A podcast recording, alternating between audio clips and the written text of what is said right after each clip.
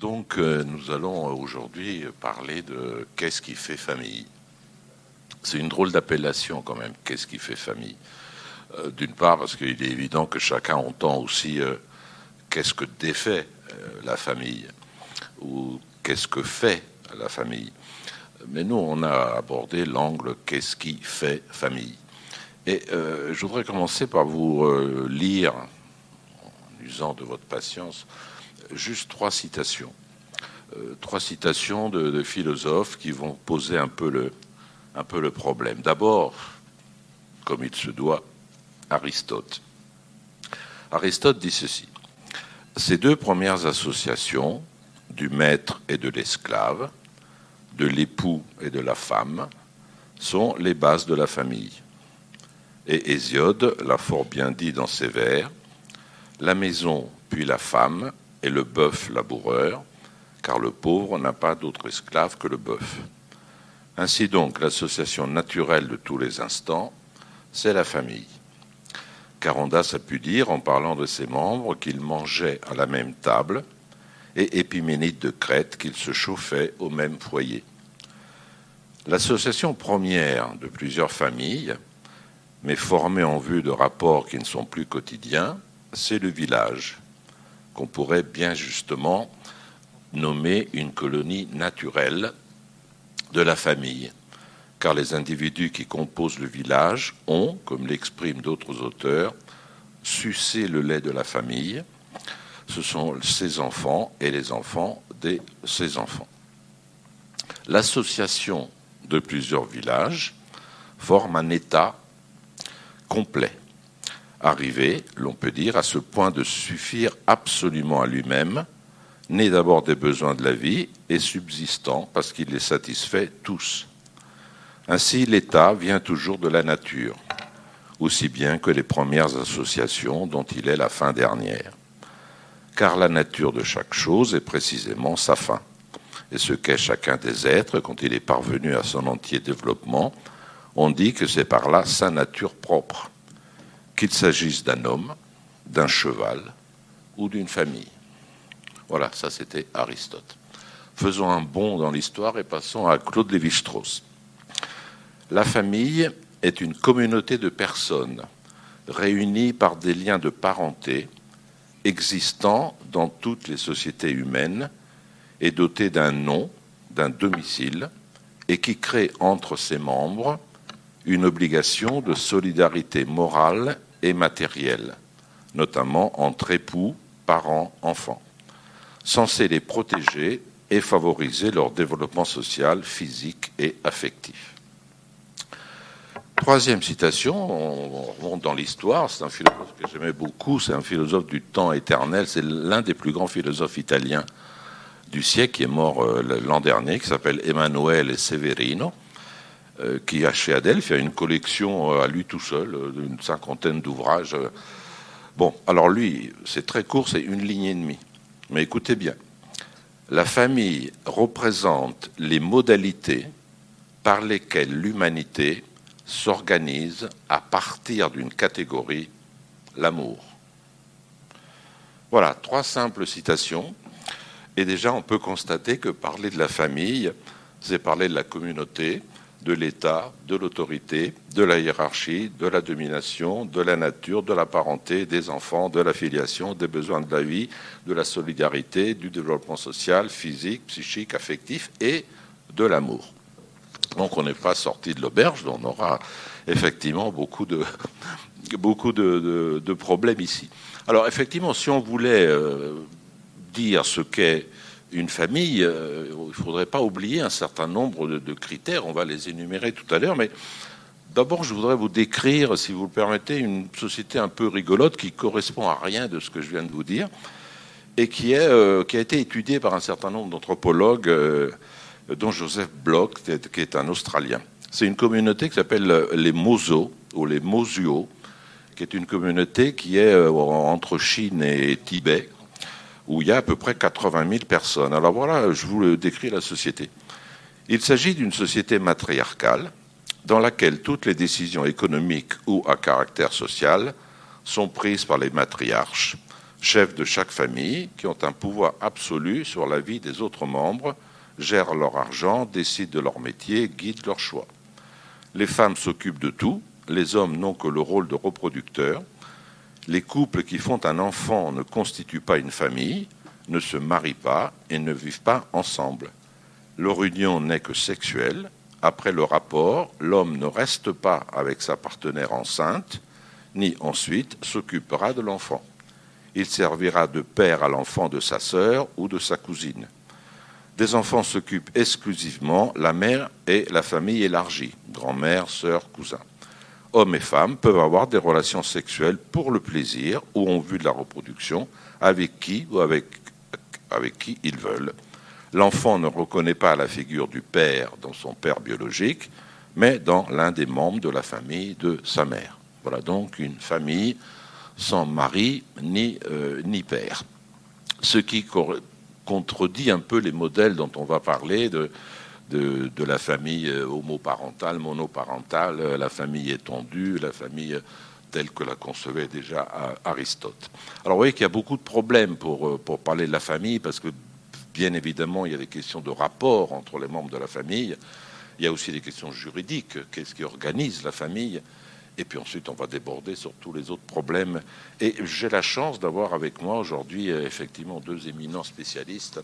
Alors, d'abord, Gabrielle Radica, qui est, philosophe normalienne. Elle a enseigné au lycée, puis à l'université de Nantes, puis de Nanterre, puis de Picardie, avant d'être professeur des universités, donc à Lille. Et elle est spécialiste de Rousseau et des Lumières. Mais elle avait aussi, euh, à part une anthropologie morale et politique chez Rousseau, elle avait aussi réuni chez Vrin des textes capitaux que je vous conseille vraiment de, consulter parce qu'il y a quasiment tout, qui s'appelle Philosophie de la famille et qui a été l'occasion de saisir un nouvel objet dans, vos recherches, la question de sa famille et de sa définition. À ma droite plus extrême, sans que ce soit politique, le euh, psychologue Sébastien Talon est psychologue, donc euh, clinicien formé à la psychopathologie, il est diplômé en droit en sciences politiques et en psychopathologie clinique. Donc oui, on a besoin de toutes ces compétences pour parler de la famille. Ces études théoriques portent autant sur les approches cognitives que neurologiques ou psychiatriques et dans sa dimension de dynamique donc de, la vie psychique.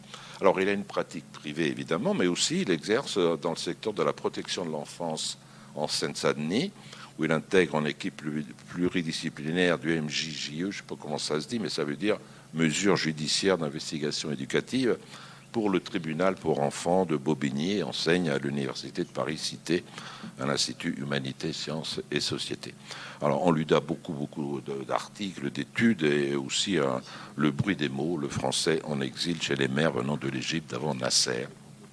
Voilà, on a vraiment des spécialistes. Donc la, la question que je vous pose tout de suite, c'est la question qui tue. Donc euh, répondez-moi tout de suite, vous avez deux minutes. Qu'est-ce qui fait famille? Mais chacun va, je vais leur donner le soin évidemment de développer chacun leur pensée, euh, soit ici, soit au pupitre. Donc Gabriel, si vous voulez aller au pupitre, très bien.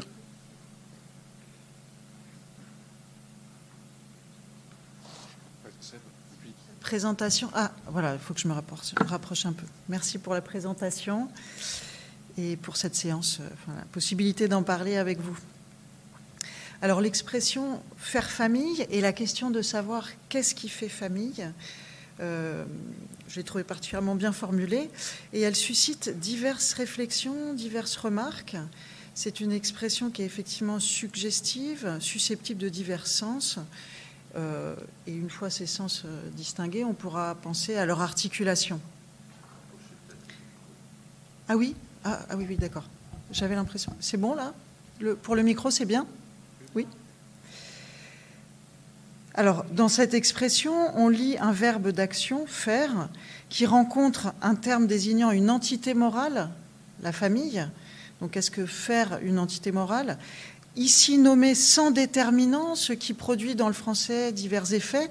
Quand on fait famille, ce n'est pas exactement la même chose que quand on forme une famille ou quand on fait une famille.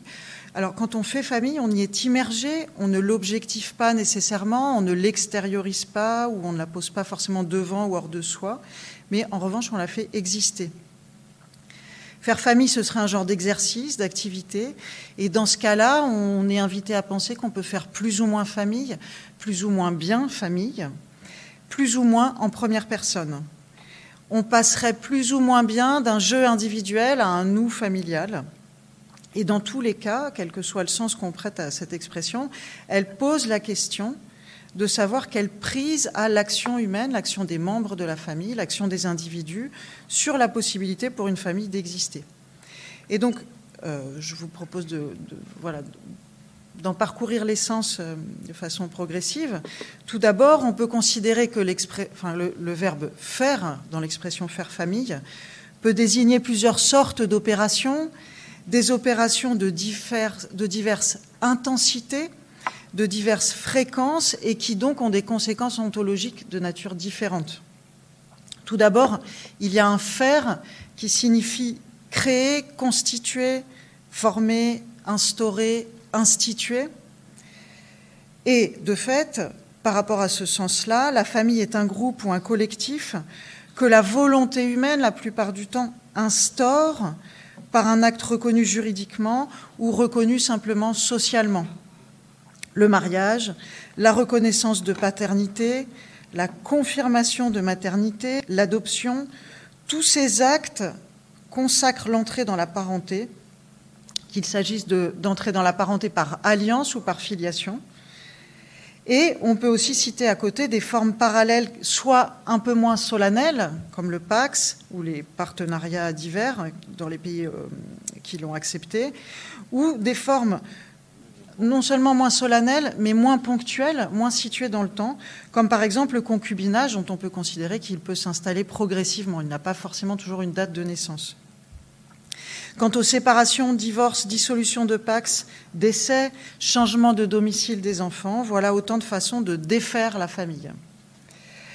Alors à côté de ces actes d'instauration, voire de fondation, prennent place aussi diverses actions, je n'emploie pas le terme acte, mais actions, divers comportements qui relèvent non pas cette fois de l'événement, de la foi unique ou de la foi peut, des fois qu'on peut énumérer, mais qui relèvent plutôt de la modalité temporelle de l'habitude, de la fréquence, et qui s'inscrivent dans la signification qui a été ouverte justement par l'instauration de la famille, qui s'y inscrivent parfois comme un rite, qui rappelle régulièrement une fondation qui renvoie et qui en fait exister le sens. Alors non, c'est absolument... On ne peut pas tout énumérer, hein, c'est innombrable. Donc par exemple, l'usage des noms de liens de famille, euh, papa, maman, tata, tontine, frère, cousin, etc. L'usage, non pas des noms de liens de famille, mais des noms de famille, les noms propres, les patronymes, la célébration des anniversaires de toutes sortes, les retrouvailles, les sentiments de communauté et de parenté, les modalités de la solidarité financière, immobilière, médicale, éducative, tout cela, ce sont des actions, des comportements qui confirment un lien qui a été d'abord instauré.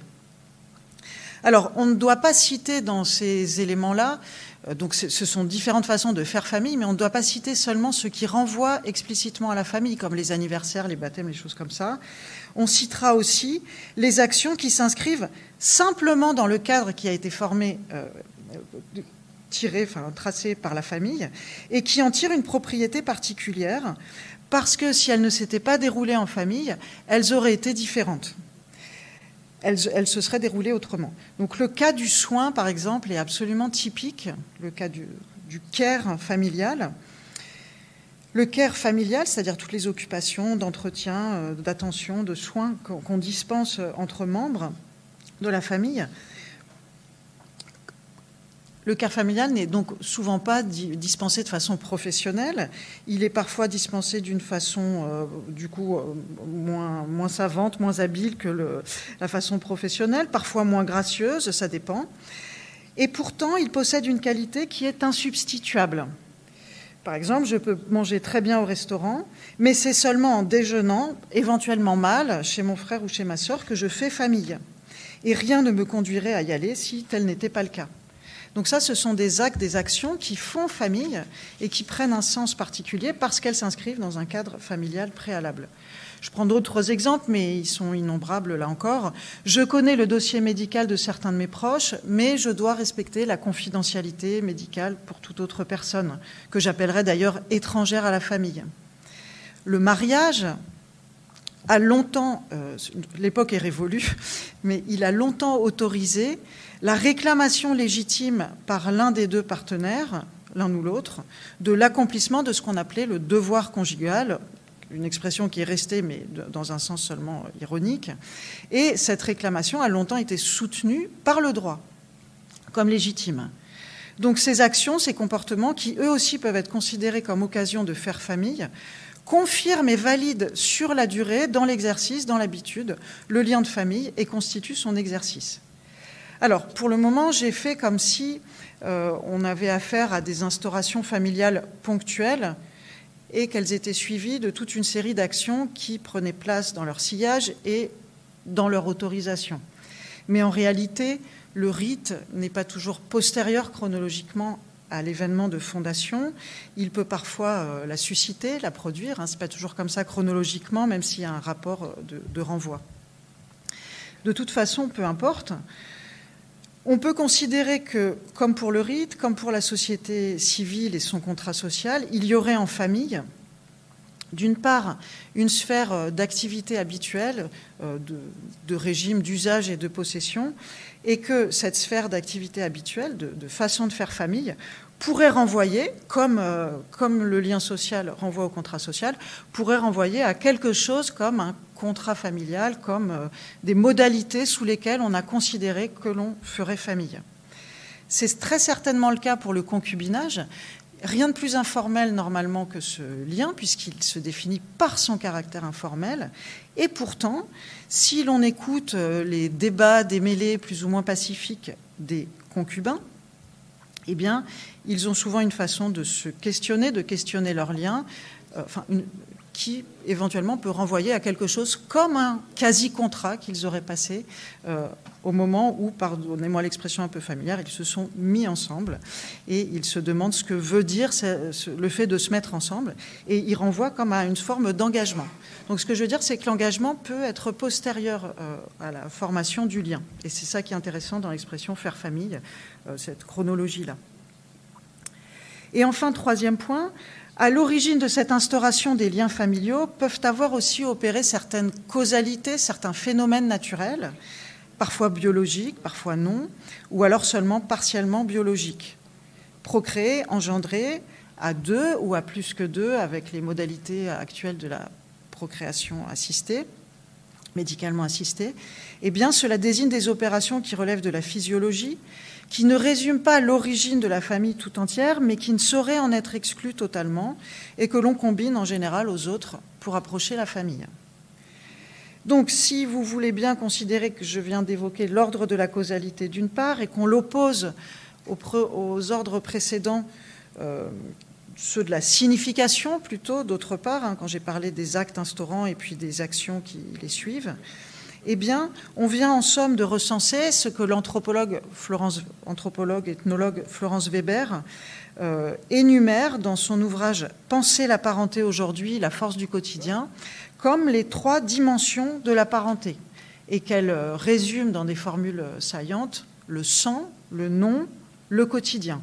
Et en fait, son sous-titre montre qu'elle voudrait ajouter au sang et au nom euh, l'importance du quotidien et qu'on oublie parfois quand on, explique la parenté. Le sang, c'est la dimension biologique qui peut intervenir de différentes façons et être plus ou moins centrale dans la parenté et qui devient encore plus forte quand elle s'allie aux deux autres.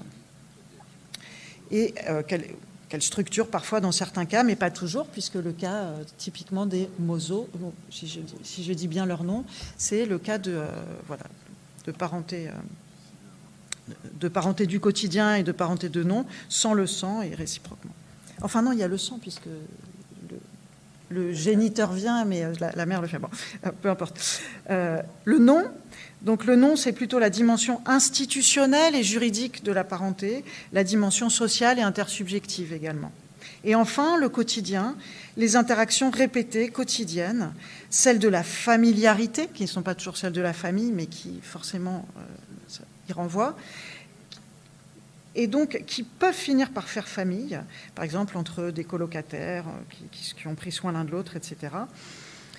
Et donc, ils peuvent finir par faire famille, même quand n'est pas donné de parenté de sang ou de droit. Donc, Florence Weber euh, s'amuse, entre guillemets, à croiser ces choses, à voir ce qui se passe quand elles sont complètement séparées et à voir ce qui se passe quand elles sont en opposition ou quand elles se euh, confirment les unes les autres. On peut dire encore qu'on a parlé de la famille ménage, la famille intimité. Euh, pardon, excusez-moi, la famille du quotidien, je vous demande pardon, c'est la famille ménage, mais aussi la famille intimité, la famille qui est solidaire et qui est, dit Florence Weber, euh, réunie autour d'une cause commune. Voilà, donc là, jusqu'à présent, j'aborde la famille par la parenté, c'est-à-dire un genre de ce sans quoi de la famille, ce qui permet de distinguer ce lien des autres.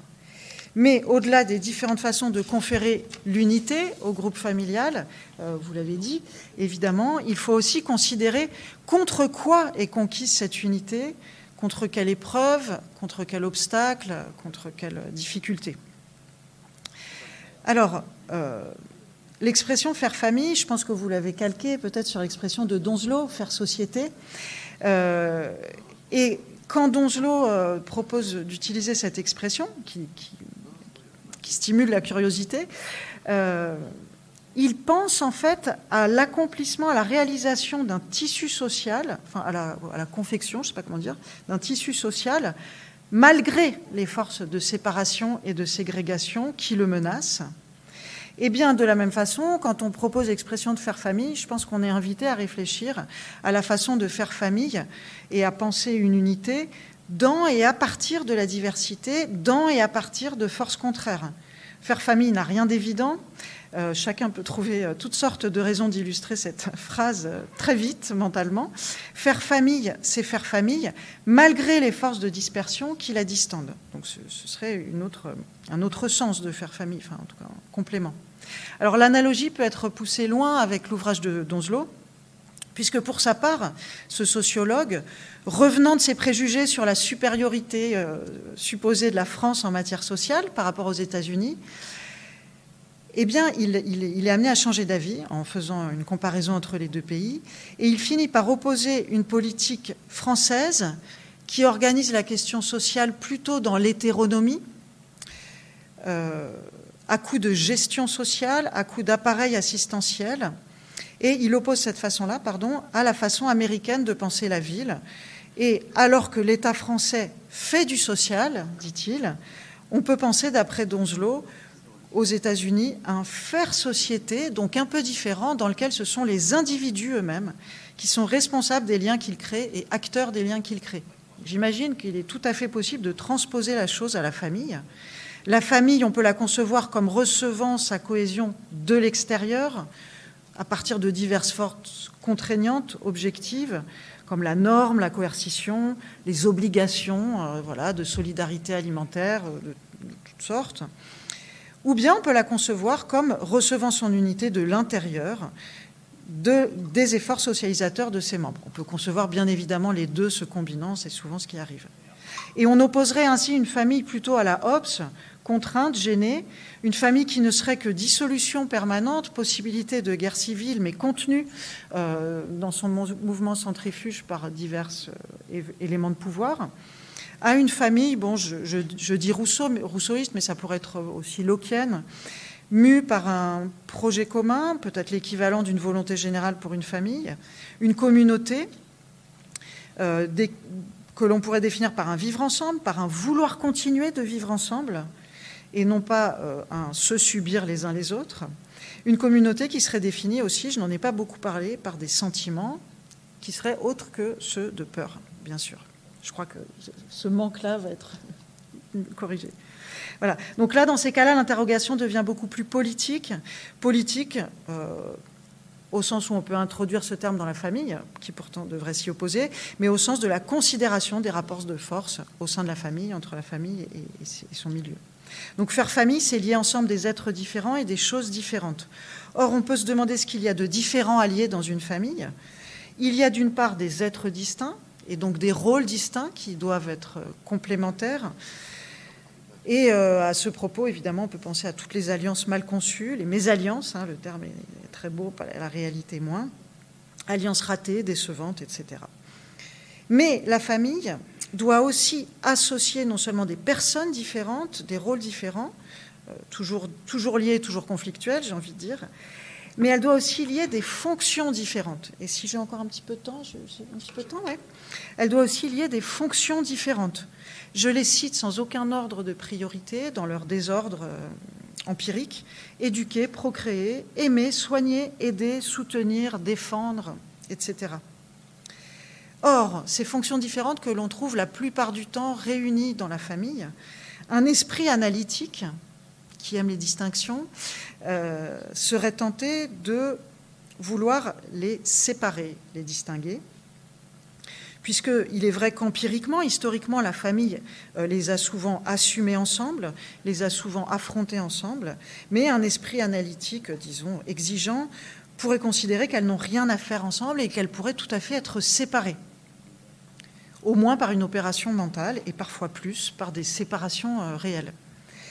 Or, là, je vais me pencher dans les derniers arguments sur cette euh, possibilité d'utiliser l'esprit analytique à propos de la famille et sur la pertinence de cette, euh, de cette opération. Alors, il y a un sociologue qui s'appelle Gérard Néran qui a écrit un petit ouvrage sur la parentalité, qui remarque que l'introduction relativement récente du terme de parentalité, autour des années 1980, enfin disons, euh, ça remonte à avant, mais il explique que ça a pris une nouvelle importance et un nouveau sens autour des années 80, a correspondu plus ou moins à la séparation qui devenait possible, qui parce qu'elle était aussi pensable, de deux fonctions, la conjugalité d'une part, la parentalité de l'autre ce que la famille avait tendance à affronter tout à la fois, sans pouvoir euh, séparer les choses, euh, devenait, avec euh, le divorce par consentement mutuel à partir de 75 et avec d'autres possibilités sociales ou techniques ou juridiques, devenait possible.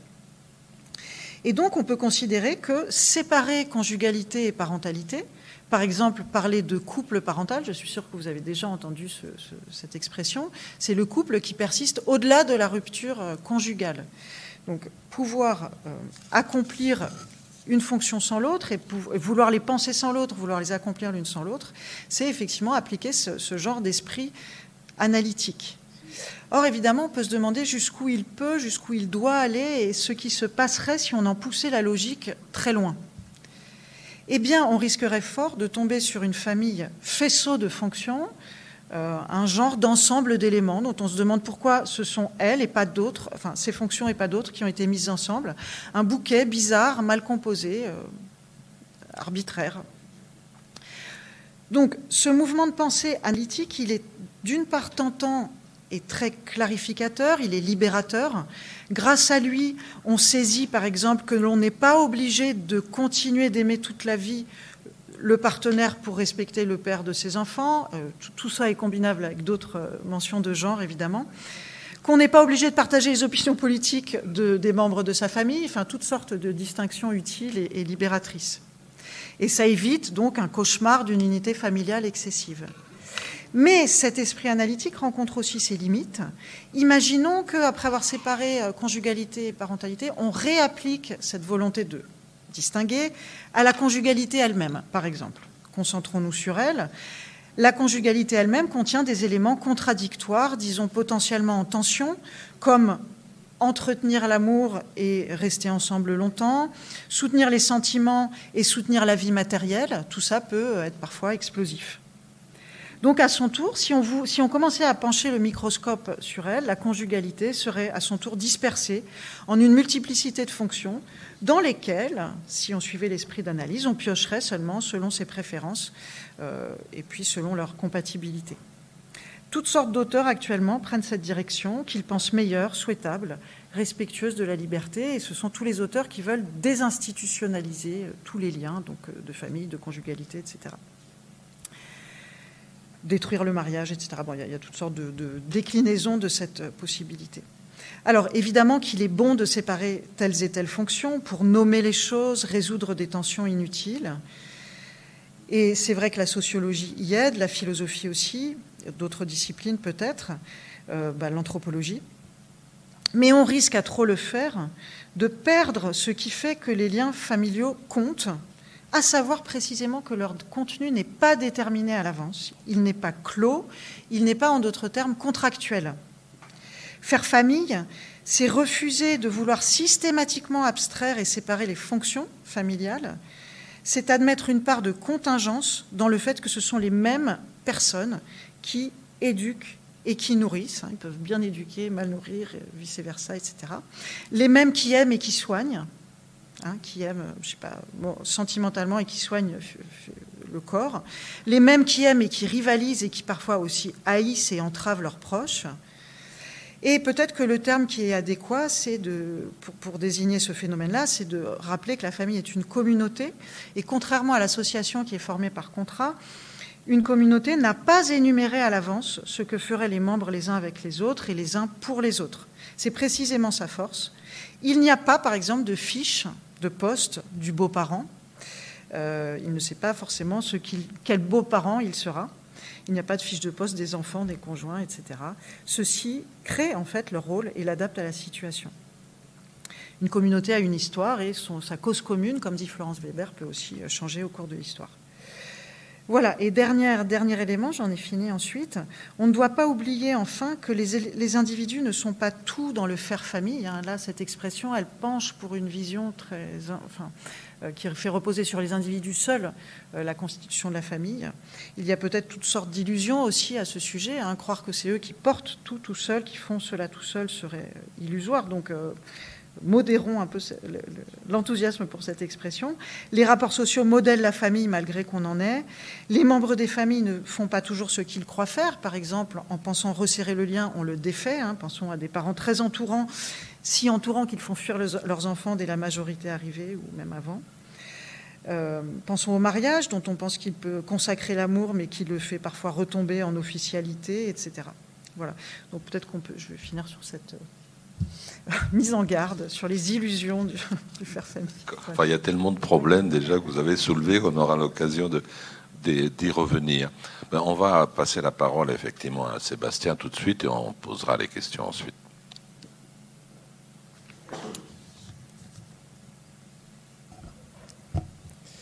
Bonjour à tous. Merci, euh, ben, déjà merci d'être là pendant l'heure du déjeuner. Merci aussi euh, quand même aux équipes de nous recevoir, à vous, Robert Marjorie, pour avoir euh, proposé ce thème, à Laura, Céline, les petites mains en fait qui font qu'on est tous présents ici. Merci enfin à Gabriel, pardon, Radica pour cette euh, présentation qui était euh, très intéressante. Être ici parmi vous, en fait, m'est d'autant plus émouvant que dans les années 80, une série de colloques se sont tenus à Monaco, organisés par l'Association psychanalytique de France. Ils ont été des moments clés de la psychanalyse de l'enfant et de la pensée clinique à en parler. Alors que nous venons d'assister à la table précédente sur le dessin de l'enfant, nous sommes ici pour réfléchir ensemble à ce qui fait famille. Faire famille. Comme ça est compliqué. Je ne prétends pas être une personne aussi brillante et savante que les personnes qui m'ont précédé ou celles qui vont me succéder. Pour ma part, je suis un simple psychologue clinicien. C'est là déjà un biais pour aborder ce sujet. Qu'il s'agisse de ma pratique en libéral ou celle dans le secteur de la protection de l'enfance, ma rencontre au chevet des familles, c'est le sens du mot clinique, clinikos en grec, être au chevet, l'est d'abord dans un contexte négatif. Autrement dit, sur le plan professionnel, on vient rarement me consulter pour me dire que tout va bien et que les sujets ainsi écoutés sont dans une configuration familiale heureuse et épanouissante. Car en somme, il y a des configurations familiales tributaires des milieux sociaux, des cultures d'origine, mais aussi des accidents de la vie, des traumatismes, des parcours de vie de chacun en somme. Mais avant d'aller plus loin, je vais très succinctement vous présenter ce qu'est ce secteur particulier de la protection de l'enfance, puisque c'est là ce qui me fait m'interroger avec vous sur ce qui fait famille. Je vais donc tirer un fil issu de la clinique. Déjà, donc c'est précisé que je suis psychologue au sein d'une association, la VEJ, dans un service particulier, qui est le service d'investigation et d'aide éducative en milieu ouvert de Seine-Saint-Denis. Ce service a reçu une délégation de mission publique au sein donc du pouvoir judiciaire et de manière précise, j'interviens en matière civile. Donc le juge qui nous mandate, c'est le juge des enfants. Nous avons pour habitude dans le service où je travaille de préciser que le juge pour enfants est là pour être un juge qui protège et non un juge qui punit. Mais ça n'empêche pas pour les familles que nous recevons que nous sommes des adjuvants judiciaires au sein d'un pouvoir légitime et constitué. Notre mission se fonde donc en droit, en particulier sur l'article 375 du Code civil. Ce dernier, et je précise pour cette architecture générale du droit, le droit très souvent est perçu dans sa dimension de sanction, mais c'est aussi une architecture au sens classique du terme, c'est une architecture sociale et familiale. Et donc, en droit, cet article 375 du Code civil est placé dans une section 2 d'un chapitre qui est, qui intitulé De l'autorité parentale relativement à la personne de l'enfant. Le droit le dit d'emblée. Il s'agit de l'enfant, de cette personne. En droit, c'est un peu compliqué cette notion, parce qu'on a mineur ou majeur, éventuellement majeur incapable, etc. Mais, par exemple, le concept d'adolescent est absent du Code civil. Ça, c'est une autre dimension. Ainsi, la section dans laquelle le- le- l'article 75 intervient, au sein de ce chapitre, c'est la section 2, et qui s'intitule De l'assistance éducative. Et donc, les services dits sociaux interviennent afin d'aider les parents, protéger l'enfance. Parce que ce n'est pas uniquement l'enfant que l'on protège, mais bien l'enfance qui est en jeu.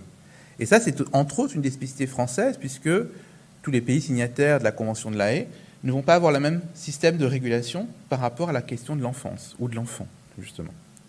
La notion d'enfance étant plus large. Ainsi, l'article 375 du Code civil dispose, alors je ne sais pas si vous êtes familier avec le monde du droit, mais on ne cite pas un article, l'article dispose. C'est assez intéressant, je le précise pourquoi, parce que cette dimension rend active la dimension de la loi. Quand l'article dispose, c'est que symboliquement, eh bien, on montre la force de la loi après en parler. Et donc, cet article dispose si la santé, la sécurité ou la moralité d'un mineur non émancipé sont en danger, ou si les conditions de son éducation ou de son développement physique, affectif, intellectuel et social sont gravement compromises, des mesures d'assistance éducative peuvent être ordonnées par justice à la requête des pères et mères conjointement, ou de l'un d'eux, ou de la personne ou du service à qui l'enfant a été confié, ça peut être l'éducation nationale, ça peut être toute une série de personnes, ou du tuteur, du mineur lui-même ou du ministère public. Il y a toute une autre série d'éléments, mais voilà, je, vais passer parce que j'ai bien conscience que c'est un peu aride, mais c'est dans ces modalités que nous rencontrons dans ces où je travaille les familles. Donc, les familles que je suis amené à accompagner, je suis sur une durée de six mois, c'est la durée légale de notre évaluation, elles ne vont pas bien. Comme je précisais, il n'y a pas de manière idéale en fait de faire famille. Il y a des familles. Et dès lors, il n'y a pas une manière d'éduquer son enfant. Il y a une dimension clinique, là, je rapporte, qui est, souvent oubliée, c'est quand on parle de l'idéal, eh bien, c'est que l'idéal a une dimension tyrannique. C'est tout un autre propos, mais c'est quand même important de le rappeler. C'est qu'à partir du moment où on arrive dans quelque chose de l'idéal, il y a cette dimension du tyrannique qui va venir faire violence aussi. Donc, quand on intervient dans une famille, on n'est pas là pour réfléchir en termes de bons ou de mauvais parents, mais nous sommes là pour identifier des capacités de mobilisation de parents ou leurs enfants, et s'il y a possibilité de les accompagner ou pas.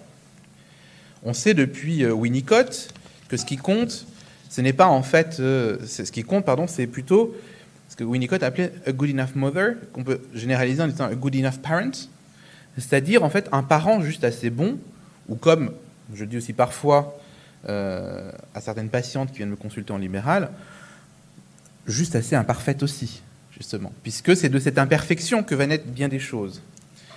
Or, le souci, eh bien, c'est quand le parent n'est pas assez bon ou trop imparfait, ou au contraire aussi parfois trop parfait.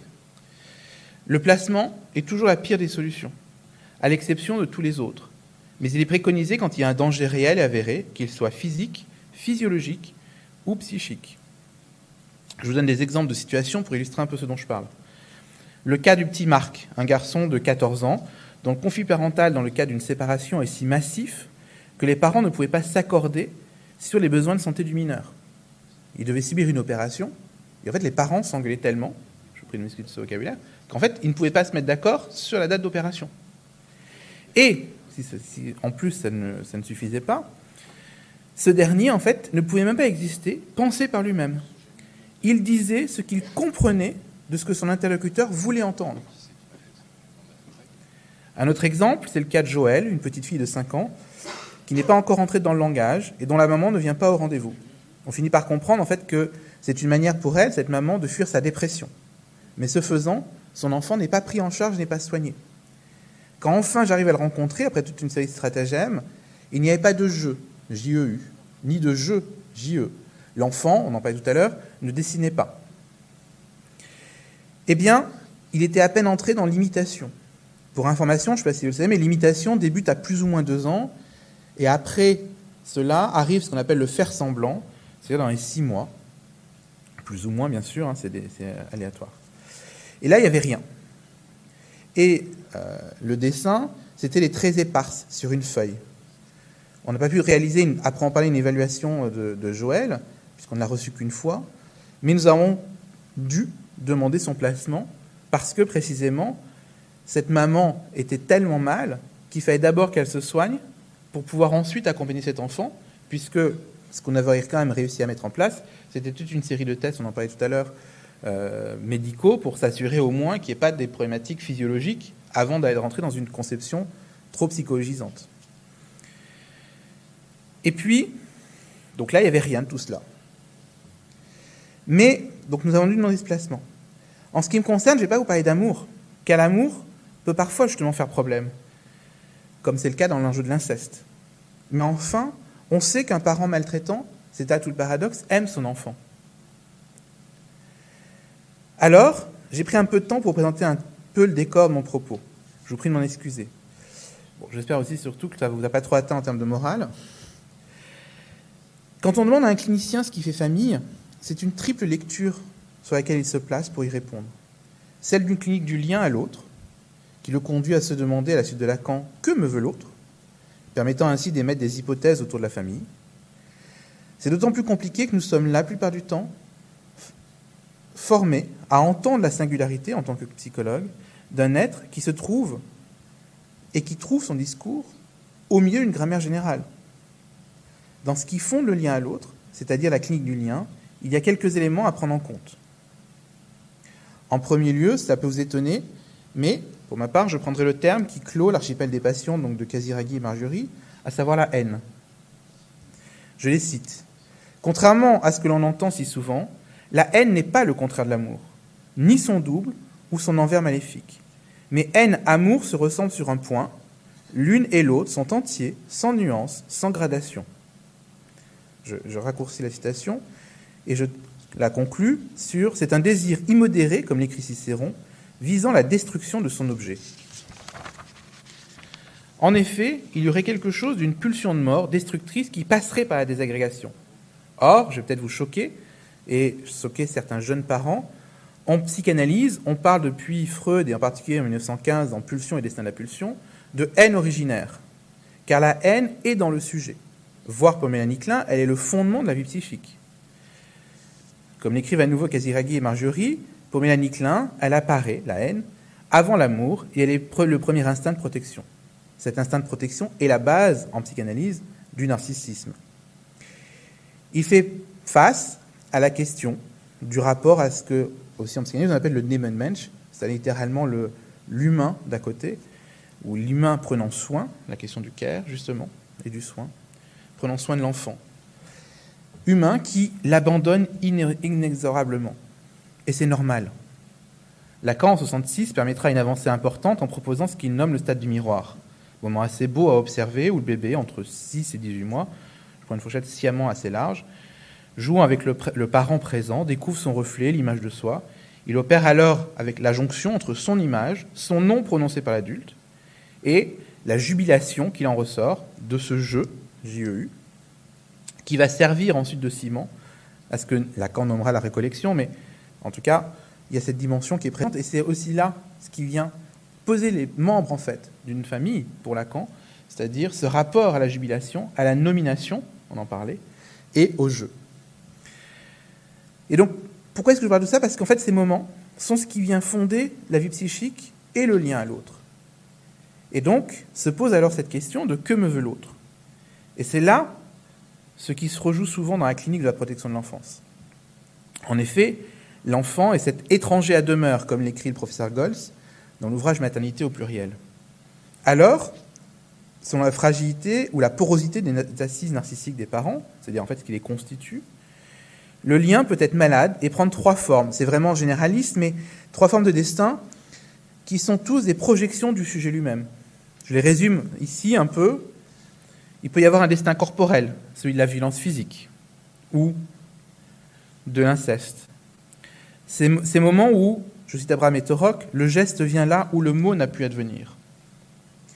Puis, il y a le destin mélancolique, où l'altérité est ténue, voire repliée derrière l'ombre de la mort.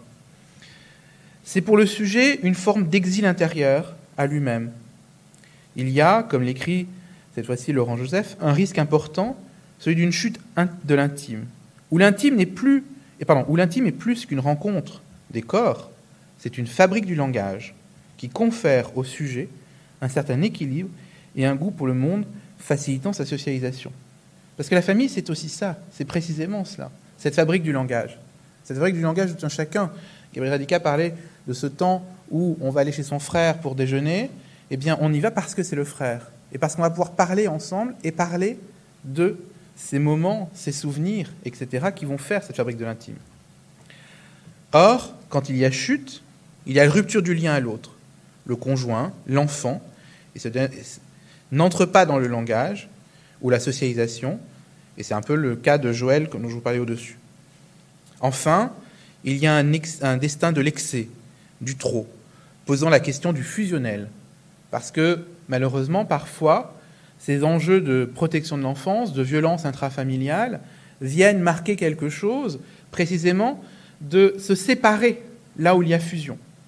Parce que les personnes n'y arrivent pas. N'arrivent pas à ce dont on parlait éventuellement de l'autonomisation, mais aussi de la singularité. Et donc, il y a ce trop qui est présent. Anne Dufourmontel nomme quelque chose autour de la sauvagerie maternelle, qui peut aller, je la cite, jusqu'à l'étouffement et parfois même le meurtre. Si la différence ne vient pas en ouvrir le cercle et briser l'enchantement. C'est cela que doit rompre l'enfant pour devenir lui-même, accéder à sa vérité, son désir.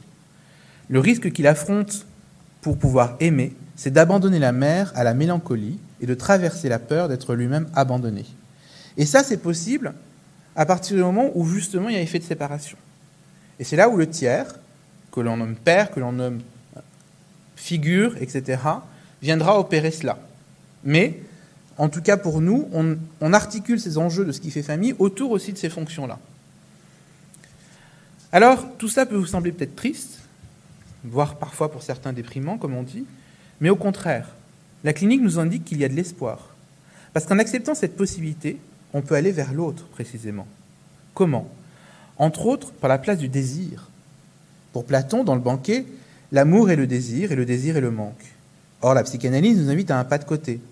Puisque, nous dit Rudinesco dans son dictionnaire La psychanalyse, le désir trouve son modèle et son origine dans la double expérience, réelle et hallucinatoire, de la satisfaction. Or, le désir implique donc une relation au fantasme. Il est à la fois le lieu de l'écart entre la demande et la réponse, lieu de l'écart entre le manque et l'objet du manque aussi. Alors, je peux vous donner l'impression de m'être éloigné sur la question initiale, mais je conclurai justement cette présentation par ma compréhension de ce qui fait famille. En partant de la clinique du lien et de ce que je rencontre dans la protection de l'enfance, parce que le psychologue que je suis ne peut parler que de là, où je rencontre les sujets, eh bien je note que la haine, la mélancolie ou la sauvagerie sont au cœur du sujet et du lien autrui. Mais à un moment donné, dans ce temps dont le droit ne s'occupe pas, mais qui en Europe appelé adolescence, l'âge de la maturité sexuelle, la question de la rencontre avec l'autre prend une autre tonalité que celle de l'enfant. Le désir vient alors poser la question du manque, celui de l'enfant en nous, ce qu'on appelle aussi l'infantile, parce qu'il y a une part qu'il ne s'agit jamais oublier, c'est que nous avons en nous l'enfant que nous avons été, et qui peut aussi défaire l'adulte. Et donc, cet enfant-là, combiné à celui du manque ou à ceux de la vie des adultes, eh bien, va rencontrer un autre être. Et c'est dans cette rencontre, dans ces écarts, que se forme le désir. Et en fonction du vécu, Ces écarts pourront être ou non fructueux ou destructeurs. Mais alors, pour que cela fasse famille, sans trop de douleur, il y a une notion sur laquelle je vous invite à réfléchir, celle qui fait défaut le plus souvent dans le cas de la protection de l'enfance, à savoir la sublimation. C'est-à-dire la capacité de transformation, capacité adaptative qui fait entrer le social dans l'intime, ou, je cite Freud, dans euh, Das Ich und das Es, c'est le, le, moi et le ça, pardon, elle, donc la sublimation, s'en toujours à l'intention majeure de l'éros, qui est d'unir et de lier. Merci. Oh là là, vous avez soulevé tellement de trucs, là, je ne sais plus par où on va partir. Ceci dit, on peut quand même rappeler que l'histoire des familles, ça commence très mal quand même, hein, parce que dès qu'il y a deux, un couple qui veut faire un enfant euh, qu'un, et l'autre il tue son frère, ça commence vraiment mal. Et après, il y a quelqu'un qui vient nous raconter dans les mythes que la première chose que fait quelqu'un, c'est de tuer son père et d'épouser sa mère, et que ce schéma-là est celui qui structure notre inconscient. Mais même, même avant cela, je pense ce qui fait cet enjeu-là, c'est Pélops c'est la, c'est plutôt c'est Tantal qui donne son fils Pélops en alimentation aux dieux. Absolument. Donc c'est ce père qui vient justement aussi refaire cela. Ça commence très mal cette histoire, hein, en effet. Mais je voudrais, il y a, deux, deux, versants sur lesquels je voudrais revenir. Euh, la question que vous avez abordée, d'ailleurs, je vous remercie d'avoir cité le petit livre qu'on a écrit avec Charlotte sur la haine, parce que ça avait été assez mal euh, perçu, cette histoire, la présence de la haine, justement, dans ce geste de joie. Et ensuite, on viendra sur le, sur les modules, les modules qui, font qu'il y ait famille, que ce soit le sang, le nom, etc., ou, le quotidien. Parce que ce qui m'intéresse ce soir, et peut-être ça intéresse d'autres gens que moi, c'est d'aller voir spécifiquement ce qui fait famille. C'est-à-dire, euh, n'existe-t-il pas des formes de communauté qui mettent en place ces mêmes choses? Je prends un exemple au hasard. Euh, quand Sébastien vous parlé du langage, vous en avez parlé aussi il est évident que l'apprentissage du langage est ce qui est, le lien. Mais si vous prenez historiquement le cas des enfants abandonnés dans les couvents, par exemple, qu'on laissait le soir, la nuit dans le truc des hostiles et qu'on retournait, etc., ils vont être reçus par des gens qui ne sont pas de leur famille et, le, lien du langage va se faire quand même par plusieurs. D'ailleurs, ça tombe bien, ça s'appelle des sœurs, donc ça ressemble à une famille. Euh, donc, voyez, spécifiquement, euh, qu'est-ce qui est vraiment propre au faire famille? Et en vous écoutant, je pensais quand même que euh, un couple, par exemple, quelqu'un qui décide de se mettre ensemble, euh, Gabriel, tu as cité ça comme phrase tout à l'heure, est-ce que c'est une famille déjà? Ou même des gens qui disent euh, on va passer, on va faire un pax, on va faire, va vivre ensemble, etc. Est-ce que c'est famille ça? C'est pas sûr que ce soit famille, même s'il y a effectivement des sentiments amoureux, d'aide, d'entraide, de care, de soins entre eux. Finalement, on en arrive à dire, mais ce qui fait famille, c'est l'enfant. Il n'y a que l'enfant qui fait famille. C'est à partir du moment où il y a enfant que le couple, le duo, on peut l'appeler comme vous voulez, la communauté à deux, moi, j'ai écrit un livre il y a longtemps qui s'appelle La convivence. J'étais content que le mot rentre dans le dictionnaire alors que je l'avais créé comme ça. On peut avoir une convivance civile, une convivance amoureuse, mais la convivence devient familiale dès qu'il y a un enfant. Et on, voit bien que quand on parle du soin, de quel type est le soin qui soit propre à la famille? On constate de l'autre côté, du côté du droit, par exemple. Euh, de côté de constitutionnel. Vous savez qu'il y a des l'enfant, euh, la famille, pardon, fait l'objet de, plein d'articles dans le Code civil, mais ça concerne toujours les transmissions, les filiations, les héritages, les passations d'immeubles, les divorces, etc. Et euh, peut-être vous serez surpris, mais dans il y a des pays, naturellement, j'avais noté parce que ça me faisait rire, il y a des pays où dans la Constitution, il est écrit, nous on n'a que le souvenir de la, de la Deuxième République était pris par Vichy. Donc, euh, euh, la République a pour principe la liberté, l'égalité, la fraternité, et là pour base la famille, le travail, la propriété, l'ordre public. Bon, ça ne s'est jamais passé hein, comme constitution ensuite. Mais il y a des constitutions, par exemple, la constitution irlandaise dit euh, l'État reconnaît la famille comme le groupement primaire, naturel et fondamental dans la société, et comme une institution morale possédant des droits inaliénables, imprescriptibles, antérieurs et supérieurs à toute loi positive. La Constitution italienne la République reconnaît les droits de la famille comme société naturelle fondée sur le mariage. Le mariage repose sur l'égalité morale et juridique des époux avec les limites fixées par la loi pour garantir l'unité familiale. La constitution grecque, la famille en tant que fondement du maintien et de la progression de la nation, en tant que fondement du maintien et de la progression de la nation, ainsi que le mariage, la maternité et l'enfance sont la protection de l'État. Euh, la loi allemande de 49, le mariage et la famille bénéficient de la protection particulière de l'ordre public. Alors, je peux vous rassurer, dans la Constitution française, le mot famille n'apparaît pas. Il n'y a pas de mot famille. Il y avait dans la, euh, un mot dans la euh, Constitution de 46 qui disait à peu près ceci la nation assure à l'individu et à la famille les conditions nécessaires à leur développement, ce qui n'était pas extrêmement engageant. Donc, d'un côté, il y a toute cette présence de la famille dans le droit, où c'est flou. Et de l'autre côté, la présence ou la naissance ou la possibilité d'émergence de la famille dans des relations, des liens qui sont à la fois euh, psychiques, euh, sentimentaux. Donc, euh, qu'est-ce qui est plus déterminant Où vous voyez vraiment l'unicum qui fait qu'il y a famille? Parce que tout ce que vous avez dit, enfin, c'est pas pour critiquer, c'est pour critiquer au sens propre, peut faire partie d'autres types d'associations qui ne sont pas de la famille. Donc, qu'est-ce qui est vraiment familial? Et je vous embêterai jusqu'au bout tant que vous n'aurez pas répondu. Il est déjà allumé, oui. Oui, oui. Euh, oui, oui. Ben, on se pose toujours cette question et souvent la réponse euh, consiste à se dire que c'est un peu tout ça et qu'on n'arrive pas à en isoler un. Voilà. De la même façon qu'il n'y a pas un membre principal de la famille, il n'y a pas une fonction principale de la famille, c'est impossible. À chaque fois qu'on se lance dans ce genre de démarche, on n'y arrive pas. Alors, sur l'enfant, si je puis me permettre, ça se discute quand même un petit peu. Ben, bien sûr, on est là pour ça. Euh, là, en se demandant si euh, un petit groupe de personnes qui vit ensemble ne devient famille qu'à partir du moment où il y a enfant, ça veut dire que vraiment on insiste beaucoup sur la filiation et qu'on met de côté tout ce qui est alliance.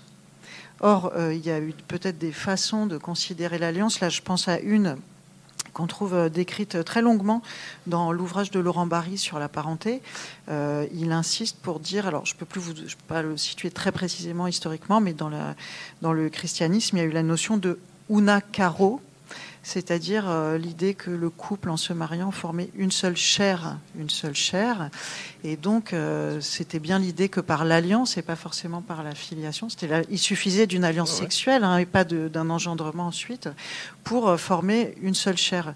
Et donc, c'est pour ça que Laurent Barry, lui, n'a pas l'air de distribuer plus de points, disons, à la filiation ou à l'alliance pour faire famille, et que, alors il écarte le mot famille parce qu'il trouve que c'est encore plus confus et obtus que le mot euh, parenté. Il préfère parenté.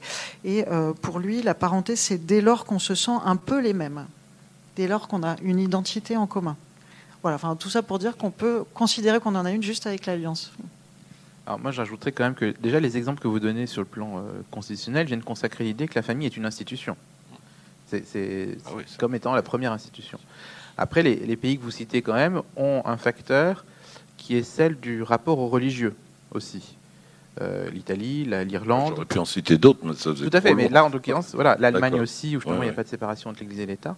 Euh, ce qui vient aussi peut-être questionner le, la question, enfin, le, fondement de euh, ce qui fait société et qui rejoue la question de ce qui fait famille, effectivement. Quant, quant à l'enfant, alors d'un point de vue juridique, il y, a, tous ces enjeux de la transmission, mais c'est quand même assez fondamental parce qu'en fait, euh, même si ça paraît très flou, c'est quand même ce qui vient un peu proposer un cadre qui fait que très concrètement et très euh, pratiquement, au moment d'un décès, eh bien, les euh, ayants droit paieront moins de frais de succession, ils en paieront toujours, mais moins que les autres. Et puis, eux auront droit. C'est pour ça qu'on appelle les ayants droit. Donc il y a quand même cette dimension où effectivement il y a l'enjeu de l'alliance, mais il y a l'enjeu du patrimoine, de ce qui est transmis, et de euh, comment est-ce que euh, ça, s'opère tout ça. Sur, la question de l'enfant, je ne suis pas tout à fait sûr.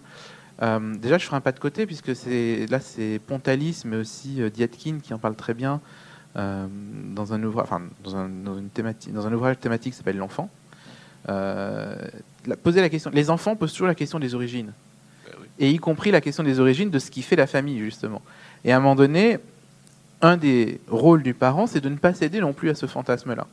Et donc, c'est de, savoir aussi s'arrêter à un moment donné de- là-dessus, parce qu'on peut toujours remonter aux origines, aux parents, aux grands-parents, et puis après, si on a un arbre généalogique qui continue, on peut toujours remonter comme ça.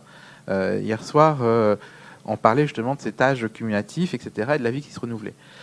Mais euh, ce qui fait famille, à mon sens, et c'est un peu ce que, c'était une des pistes aussi euh, dans ce que proposait euh, Gabriel, c'est l'enjeu du soin. C'est l'enjeu euh, du quotidien et de ce qui se passe au quotidien.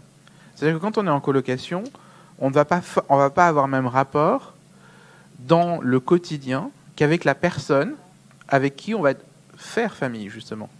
Et donc c'est là où ça se joue, et c'est là où il y a dans ce soin, c'est-à-dire à la fois dans ce care, mais aussi dans... Il ne faut jamais l'oublier, c'est que euh, dans Sénèque, au deuxième siècle, justement, care vient de là, du mot cure, cura, eh bien, au- chez Sénèque, c'est l'amour. Et donc, il y a, il y a cette dimension-là où quelque chose vient fonder. Alors, je disais de façon, façon négative tout à l'heure, il y a l'enjeu de la haine, mais il y a, y qui- y cette capacité de transformation, en fait, chez l'autre. Et, et on décide, à un moment donné, dans une vie, de euh, transformer quelque chose qui est du quotidien aussi. Et c'est- là où la famille a ce nous se crée, à la fois dans la question de l'alliance, dans la question de l'institutionnalité, et à l'inverse, pour ceux qui, comme le concubinage, ne sont pas dans cette constitutionnalité-là, vont à ce moment-là passer par autre chose du quotidien et vont à ce moment-là, dans le quotidien, créer cette famille. Oui, moi, ça ne me convainc pas. ça. Enfin, ça ne me convainc pas au sens où on peut le. Euh, Je, donne une très grande importance aux soins et à toutes les réflexions qui ont été apportées sur le care. Mais ce que Sébastien vous dites là, ça peut se faire entre un couple.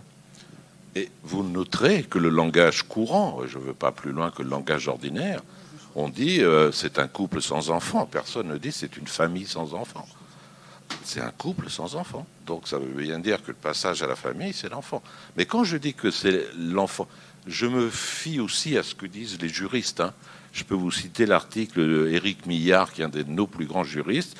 Lui, il dit carrément, euh, voilà, on assiste à un déplacement de l'objet famille que l'on peut laisser dans la zone privée vers la filiation, ouvrant les portes au droit. Du point de vue du droit, l'enfant fait la famille. Voilà, c'est du point de vue du droit. Alors, mais là, on va parler du point de vue philosophique, parce que cette idée du soin, qui est magnifique, euh, qui doit quand même nous faire apprendre d'abord que le soin, euh, c'est pas le soin qu'on prend de l'autre, c'est le soin qu'on reçoit de l'autre. On peut le recevoir. La forme la plus belle de recevoir le, soin, c'est quand même la naissance. Je veux dire, pourquoi la plus belle? Je peux, c'est très joli aussi que je soigne ma compagne si elle est tombée, si elle s'est cassée la cheville ou je sais pas quoi. Mais dans la naissance, il y a le soin qu'on donne à la naissance, c'est parce que l'enfant, il est incapable de vivre sans. Donc il y a aussi une urgence. S'il était capable de nager, de marcher tout seul, euh, comme je je sais pas quel animal, parce que je connais rien en animaux, on n'aurait pas besoin de cette premura, de cette euh, cura premurevole, c'est-à-dire de ce soin qui devance même effectivement la demande de soins. Donc il y a dans quand on parle de, de l'enfant faisant famille, ça veut dire aussi qu'il in- il inaugure une forme de soin qui est le soin reçu, qui est donc la prémisse de l'ouverture à l'autre ensuite. C'est magnifique de dire, enfin moi qui suis Jean Kélévitchien, euh, heureusement, et je dis pas malheureusement, et qu'on aime beaucoup aussi Lévinas, je veux dire, l'autre me précède. L'autre me précède, c'est-à-dire que dans, dans cette forme de soin, c'est quand même euh, recevoir le soin, c'est-à-dire l'autre il vient avant moi, quoi. Il vient à mon secours avant même que je le lui demande. Donc, quand je dis si on mettait là l'origine de la famille, ce serait une mauvaise affaire du point de vue théorique. C'est juste ce que je veux dire. C'est pas plus mal que de dire c'est le sang, parce qu'aujourd'hui, bon, euh, ça signifie aussi, si on dit que c'est le sang, ça signifie aussi qu'il a un rôle à jouer, le sang quand même, dans la mesure où c'est l'enfant. Donc il apparaît, il appartient tout de suite. Voilà, c'est sur cette chose-là. Puis ensuite, on parlera peut-être aussi des, des formes dramatiques qui se déroulent dans cette, ce qui est censé être le soin qui va faire tenir l'autre debout tout seul, parce qu'au début, c'est moi qui le tiens dans ses bras, mais ensuite il va tenir tout seul. ça aussi, ça fait famille. Je veux dire, au niveau euh, psychologique ou philosophique. Alors, je, je me permets juste, c'est que ce que je trouve intéressant, c'est que d'abord, dans la première partie de, votre propos, c'est que vous amenez en fait l'enjeu de la question aussi du regard de l'autre, dans le sens où finalement, cette question, que ce soit celle du droit, etc., c'est l'extériorité à l'entité couple qui va déterminer par l'extérieur en disant ça c'est le couple sans enfant et ça c'est la famille parce qu'il y a l'enfant. Mais ça c'est à nouveau la question de l'extérieur, c'est-à-dire que ce couple peut très bien en interne se penser famille et penser être cette famille. Et donc il y a déjà cette première articulation-là. Dans ce que vous pointez, euh, ce qui est très intéressant, c'est que je pense que vous pouvez euh, rajouter aussi quasiment que vous êtes la planchien sans le savoir, euh, puisque la planche ramène, alors c'est très pompeux comme terme, mais ce qu'il appelle la situation anthropologique fondamentale, qui est cette situation où l'enfant se trouve dans la DZ, qui est d'un côté le prototype du traumatisme, mais pas, pas que, mais qui est cette situation où en fait effectivement l'enfant humain, le petit homme, doit pouvoir euh, pour vivre, être nourri par l'autre, être euh, porté par l'autre. Et on le voit euh, dans des cas assez dramatiques. je ne sais pas si vous vous souvenez, dans les années 80, quand, 89, 90 plus précisément, quand on découvre les asiles de, de Ceausescu en Roumanie, ah, on trouve des situations catastrophiques. Et à ce moment-là, se met en place une théorisation qu'on appelle l'hospitalisme de Spitz. Spitz dans le théoricien. Avec les films de Depardon. Avec les films de Depardon, exactement, où en fait on prend conscience que quand l'enfant n'est pas porté euh, psychiquement, mais aussi physiquement, quand il n'est pas, quand on prend pas soin de lui, il meurt. Et donc, ou ceux qui sont euh, les plus résistants, qui ne meurent pas, deviennent fous, au sens de la folie euh, sociale. Et donc, il y, a, effectivement, ça revient à poser cette question-là de ce statut de l'enfant dans son état de situation anthropologique fondamentale, c'est-à-dire dans son état de DZ, où il ne peut pas faire sans l'autre. Mais, à nouveau, on, on est sous cette, toujours, je trouve, sous cette ligne ténue et cette double articulation du rapport de finalement de ma capacité d'énonciation ou de singularité à déterminer avec qui je veux faire famille et de ce que le social va ou non attribuer et reconnaître comme étant famille. ça, c'est une jolie distinction Je ne sais, pas si... sais pas si je peux ajouter beaucoup après tout ça, mais euh, je pense qu'il y a c'est très tentant de, se focaliser sur cet aspect, effectivement, sur cette condition existentielle, anthropologique de l'enfant. Euh, ça a des conséquences politiques aussi, de décider de centrer la famille là-dessus.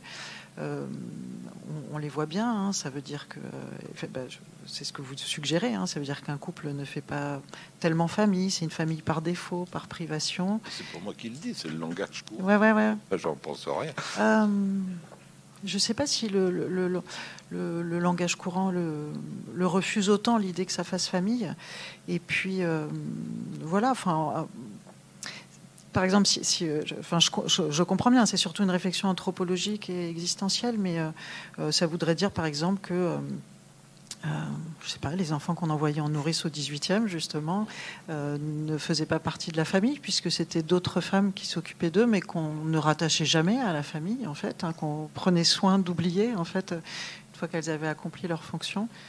Euh, donc je pense que c'est l'objet en fait d'une vigilance, cette, cette suggestion. On est tenté de donner une place importante euh, à l'enfant et en même temps je pense qu'il faut un peu d'artificialisme pour inclure d'autres formes de famille euh, et qu'elle reste à, égalité. Ça demande de, la volonté en fait politique, je pense. je comprends qu'il y a des choses. quand un couple euh, s'aime et qu'ils envisagent, s'il peut soit d'adopter un enfant, soit d'en faire faire un par les techniques biologiques d'aujourd'hui, soit d'en faire un en ayant une relation sexuelle ils disent et si on fondait une famille? La scène, être au bord de l'eau le soir et puis de s'embrasser, puis de dire on va fonder une famille, on va faire un enfant. Je c'est pas non plus une lubie de l'esprit. Mais là, je veux interroger. Moi, quand je dis ça, c'est parce que je veux interroger l'amour lui-même. Quel est cet amour qui ne serait que familial? Parce que c'est quand même l'un des gros problèmes, quand même. Parce que le, on voit ensuite, on verra peut-être avec vous euh, ce qu'on peut en faire au nom de cet amour. Et là, rappeler Mélanie Klein, rappeler effectivement toute euh, la bipolarité de la haine et de l'amour, et ainsi de suite. Mais quel est ce type d'amour qui ferait famille? Parce qu'on peut non plus l'exclure totalement. On peut, euh, dans la mesure, on peut pas l'exclure au début, en tout cas, pas de façon initiale. Ensuite, il y a des métamorphoses. Ça se transforme en n'importe quoi, en maltraitement, en haine, en punition, en clope écrasée sur le visage. Ça, on sait euh, malheureusement de quoi il s'agit. Donc, quelle est la spécificité de cette relation amoureuse euh, par rapport à l'amour qu'on peut porter à quelqu'un qui est un étranger et qui ne fait pas partie de la famille, comme on dit? Bah, c'est qu'il est peut-être pas complètement électif. Enfin, il doit intégrer une part de non-électivité en lui. Euh, alors moi, je trouve ça toujours très compliqué. Le juriste que je suis euh, va vous répondre, et je suis pas le seul, parce que je sais qu'il y a des thèses en droit de la famille là-dessus, euh, par l'affectio societatis, c'est-à-dire en fait l'affectio societatis. Ah, c'est un terme juridique pour qui au départ est dans le monde plutôt des affaires qui est celui de comprendre qu'est-ce qui fait qu'on devient associé justement pour pouvoir euh, faire euh, une société et avoir un business ensemble. Euh, dans le droit de la famille, on répond par justement en partant de l'affection statis, ce qui n'est pas de l'affection statis vient précisément fonder la famille. C'est un autre type d'affect.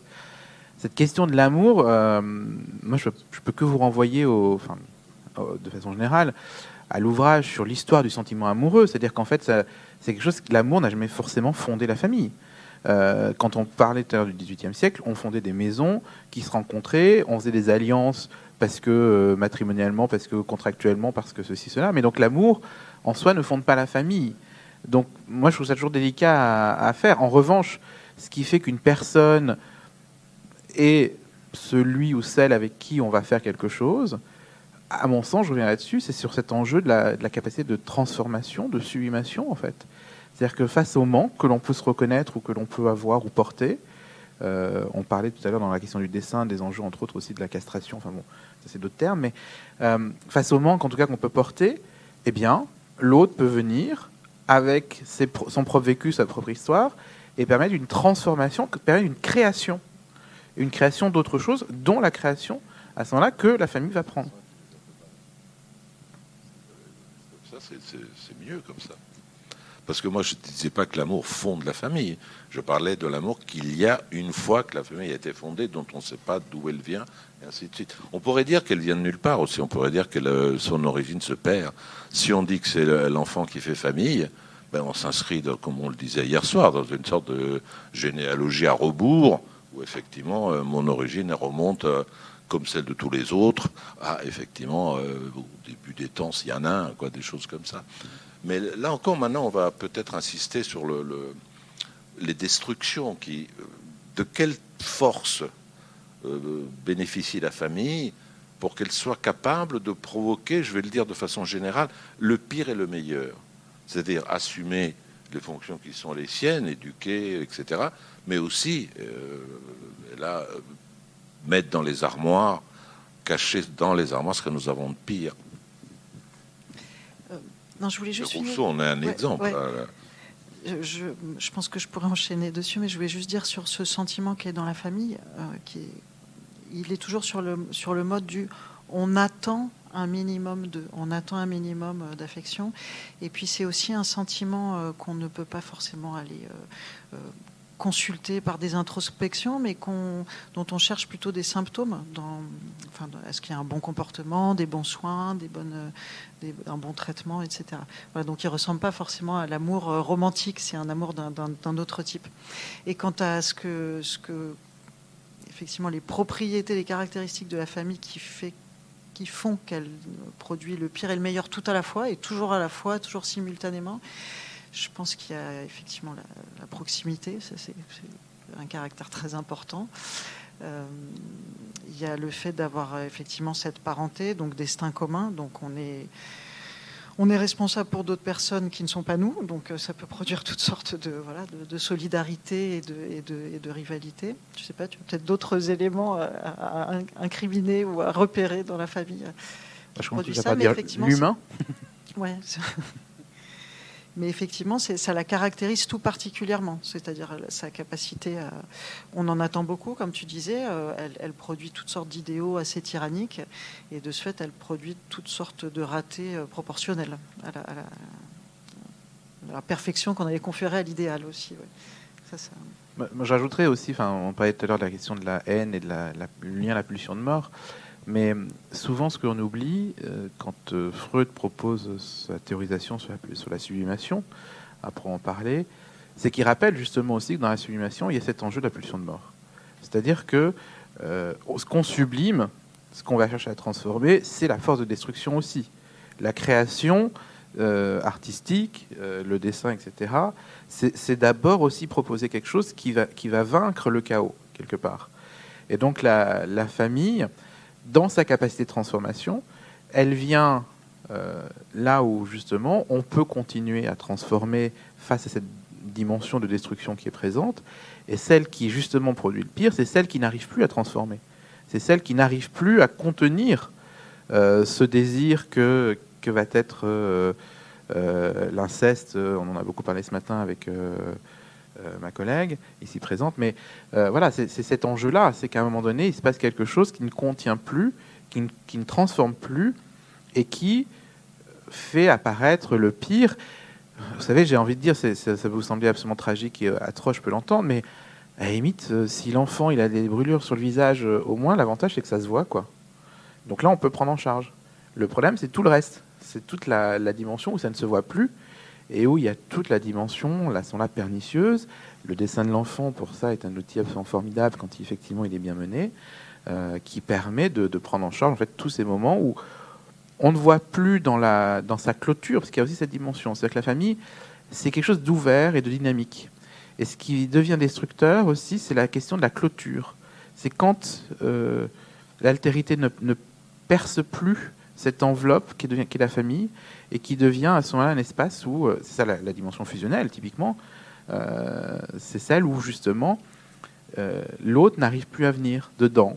L'autre, qui soit l'ami, qui soit le, frère, le cousin, il y a, je sais pas, sans drame, il y a beaucoup de personnes qui peuvent raconter comment ils comprennent pas leur, leur beau-frère depuis qu'ils fréquentent telle personne en fait passent leur temps qu'à se voir et coupent tous les liens avec la famille etc ça, c'est tant qu'il n'y a que ça, ça va, puisque même si c'est douloureux au point de vue affectif, mais ce sera pas là où ce sera le plus destructeur. Mais c'est déjà un signe. Pourquoi? Parce qu'en fait, il y a cette dimension de clôture.